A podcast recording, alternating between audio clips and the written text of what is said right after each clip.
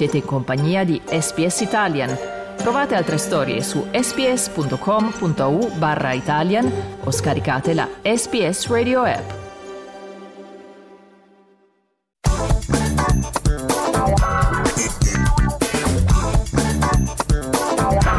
Arte di parte, a cura di Andrea Candiani.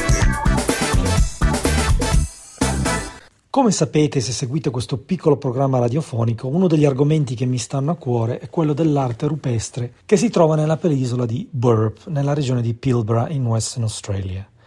Finalmente, non ci voleva molto, la penisola entrerà a far parte della lista del patrimonio mondiale, se verrà accettata la sua candidatura dalle Nazioni Unite, così come già hanno accettato quella dell'Opera House di Sydney, di Fraser Island e della barriera corallina in Queensland.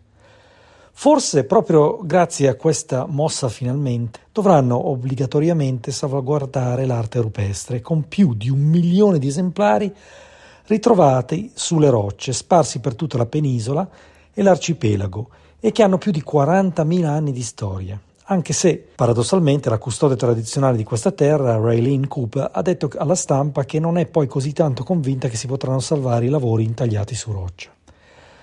Difatti occorrerebbe che il governo australiano fermasse l'espansione delle varie industrie locali lungo la penisola, ma sappiamo quanto sia questo un discorso molto difficile che ha a che fare con nuovi posti di lavoro, eccetera. Pensate che se si aprisse un'industria petrolchimica proprio di fianco all'ultima cena di Leonardo, la patina colorata che giace su queste rocce è sottilissima e basta un niente per far scomparire l'immagine per sempre.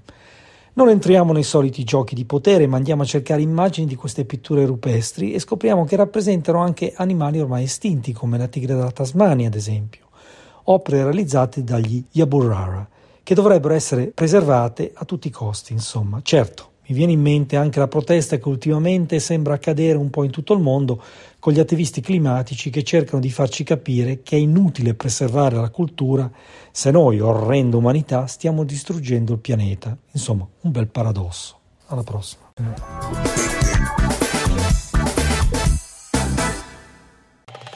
Volete ascoltare altre storie come questa? Potete trovarle su Apple Podcasts, Google Podcasts, Spotify o ovunque scarichiate i vostri podcast.